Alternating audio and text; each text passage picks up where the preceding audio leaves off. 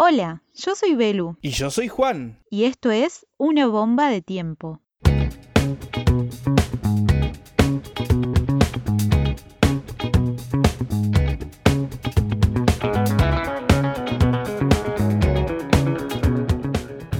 Fines del año 2018, el garage de Joaquín Alonso se convirtió en un laboratorio musical para los inicios de una banda que nos trae una innovadora propuesta. Casi como en las películas, cuatro amantes de la música se juntaron a diario en un garage que, poco a poco, lo convirtieron en su espacio primordial para experimentar artísticamente. Se enciende la mecha y una bomba de tiempo te cuenta la historia explosiva de Ayatollah. Vos sabés, Juan, que cuando Joaquín, guitarrista y vocalista de la banda, nos comentaba que durante la antesala y los primeros tiempos de Ayatola, su garage se había convertido en una especie de laboratorio, esta idea llamó poderosamente mi atención. Me atrevo a decir que no habría mejor manera de imaginar un ensayo de una banda como Ayatola si no es en un laboratorio, como un experimento, como cuatro personas curiosas, ordenando o desordenando sus inquietudes cotidianas volcadas en el arte conforme pasa el tiempo en ese garage. Escuchemos, para aclimatarnos un poco, cómo suenan algunos de los clips de Ayatollah Lo-Fi, una serie de videos que la banda compartió a su público para mostrar un poco de su íntimo espacio de laboratorio. Los videos están realizados por Nicolás Robles y son los únicos registros de los primeros ensayos de Ayatollah.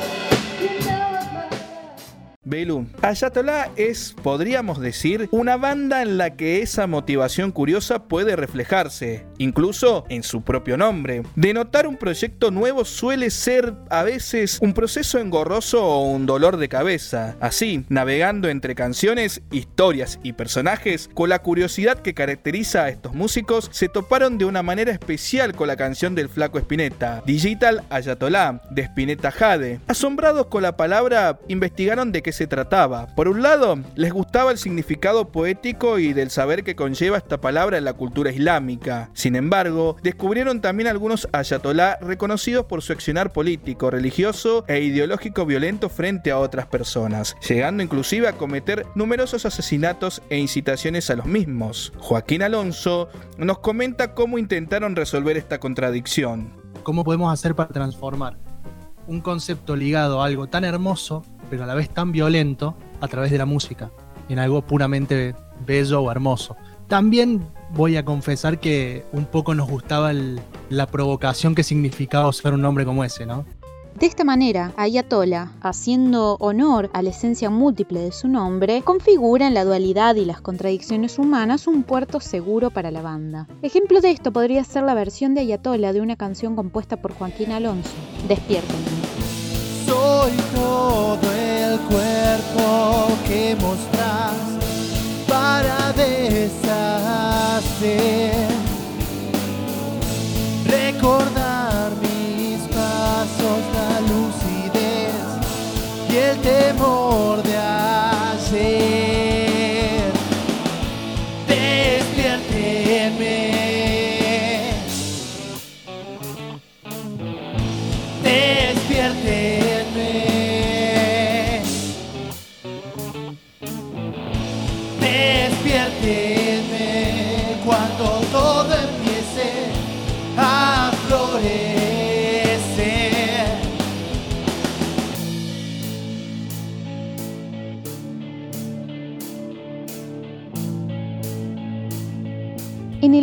2019, Ayatollah ya se había consolidado como un nuevo proyecto de rock alternativo cordobés. Ayatollah aborda a la música como un canal expresivo y catártico, ante la alegría, furia, rebeldía y necesidad de supervivencia cotidianos. Si bien la banda está conformada por multiinstrumentistas, hoy podríamos más o menos ubicar a los integrantes en los siguientes roles. Joaquín Alonso en voz y guitarra eléctrica, Francisco Santillán en bajo y voz, Santiago Roset en percusión, guitarra acústica y voz y Manuel Jiménez en la batería. Volviendo a la noción del laboratorio, cuando hablábamos de los ensayos de Ayatollah, debemos decir que esta banda pone realmente en juego la idea hermética de géneros musicales. Sus integrantes, al ser oriundos de distintos géneros, hicieron de su confluencia la base fundamental de la banda. Por Ayatollah corre desde el grunge y el pan rock hasta el pop y el folclore latinoamericano. En la banda hay una visible dicotomía entre tomar en serio el estilo, es decir, respetar sus lenguajes y formatos, pero también dejar de tomarlo tan en serio y animarse a mezclarlo con otros estilos. De una mejor manera, podría ampliar la idea Joaquín Alonso. Yo lo otro hablando con, con, otros amigos, yo decía que el rock se ha vuelto muy conservador en muchas cosas. Por momentos se, se convierte en una especie de élite en la que nadie puede mezclar nada porque ya deja de ser rock. Pero si siempre fue otra cosa, si siempre fue vanguardia, siempre fue el sacarse la mierda de adentro. Entonces me parece que el rock en realidad está en otro lado, no en un sonido. Si vamos a hablar de un sonido, hablemos de rock and roll en todo caso. Que ahí sí podés definir un sonido con cierta estética, cierta forma de ejecución, ciertos instrumentos, pero démoslo vuelta. Usémoslo para, para hacer algo nuevo, por lo menos tratar de hacer algo nuevo.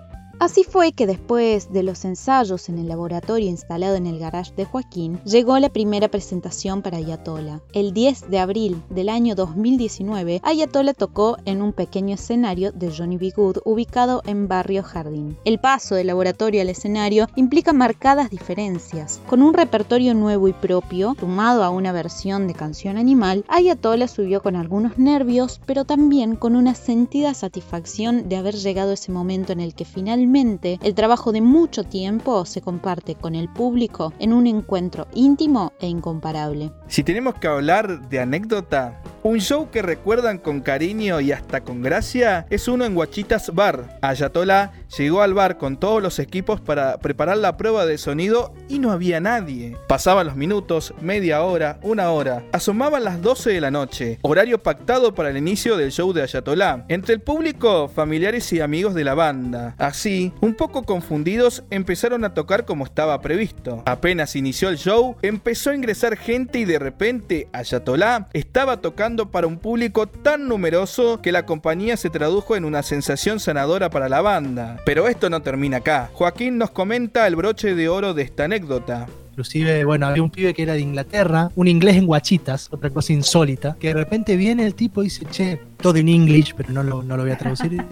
la verdad que hace un par de meses que estoy acá, vengo de, Londres y dice, son la mejor banda que he visto acá. Y a uno que es medio como tímido que y no no le gustan mucho los cumplidos, ¿viste? Como que, che, esto está bueno, ¿viste? Es como decir, va para algún lado. Este proyecto realmente está tocando una fibra y funciona. Cumple con, el fin que nosotros estábamos buscando, que es conectar con la gente. Creo que, que alguien venga y te diga, che, son una buena banda, sea quien sea, siempre es, siempre es lindo, ¿no? Sobre todo si es un tipo que viene de lo que es una cuna del rock and roll, como es Inglaterra, como es Londres, que el tipo te diga, che, son una muy buena banda, son lo mejor que he visto acá, te sube un poco el ego y te, te dan ganas de seguir tocando y de seguir haciendo música con la gente que estás compartiendo en ese momento.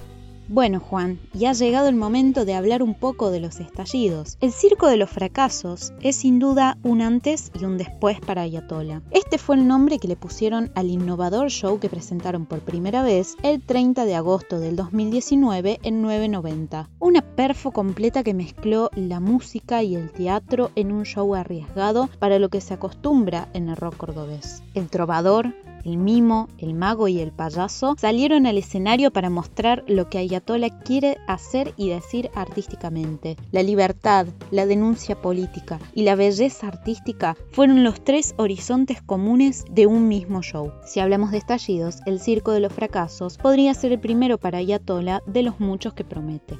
Lastimosamente, la pandemia impidió que Ayatollah llevase adelante su proyecto de grabación de un EP que tenía previsto para este año. Sin embargo, la banda sigue trabajando y componiendo en este tiempo. Continúan, a través de la virtualidad, acercándonos su arte. Ejemplo de ello fueron los videos publicados en sus redes de las canciones Tiran Bombas y Copla y ciclos de vivos por streaming como conversaciones psicodélicas. Le preguntamos a Ayatollah qué canciones elegirían de la banda y por qué. Esto fue lo que nos contaron. La copla es nuestro caballo de batalla, siempre, o sea, es la canción que más nos gusta a nosotros, es la canción que por alguna razón siempre más le gusta al público. Es una canción que es emotiva y, tiene mucho clima y, y, te va llevando por una historia, entonces me parece que la intensidad que tiene es muy, por decirlo de alguna manera, luminosa.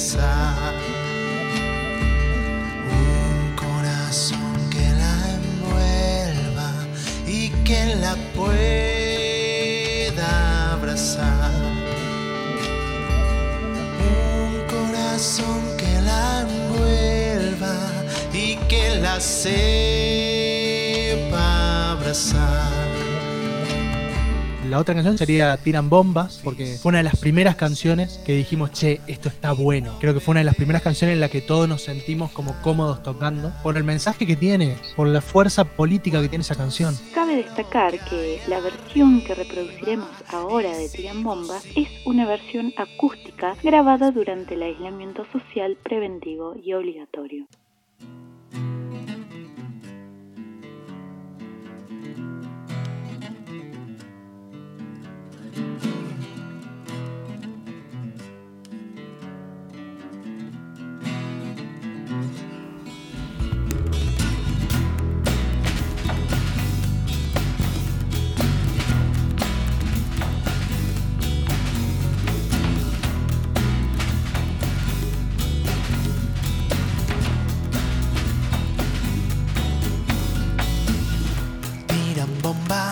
Los ojos te lloran y ves que nadie ha sabido perder, nadie corre, los sueños se vuelven tan grises. Y solo quiero verte de pie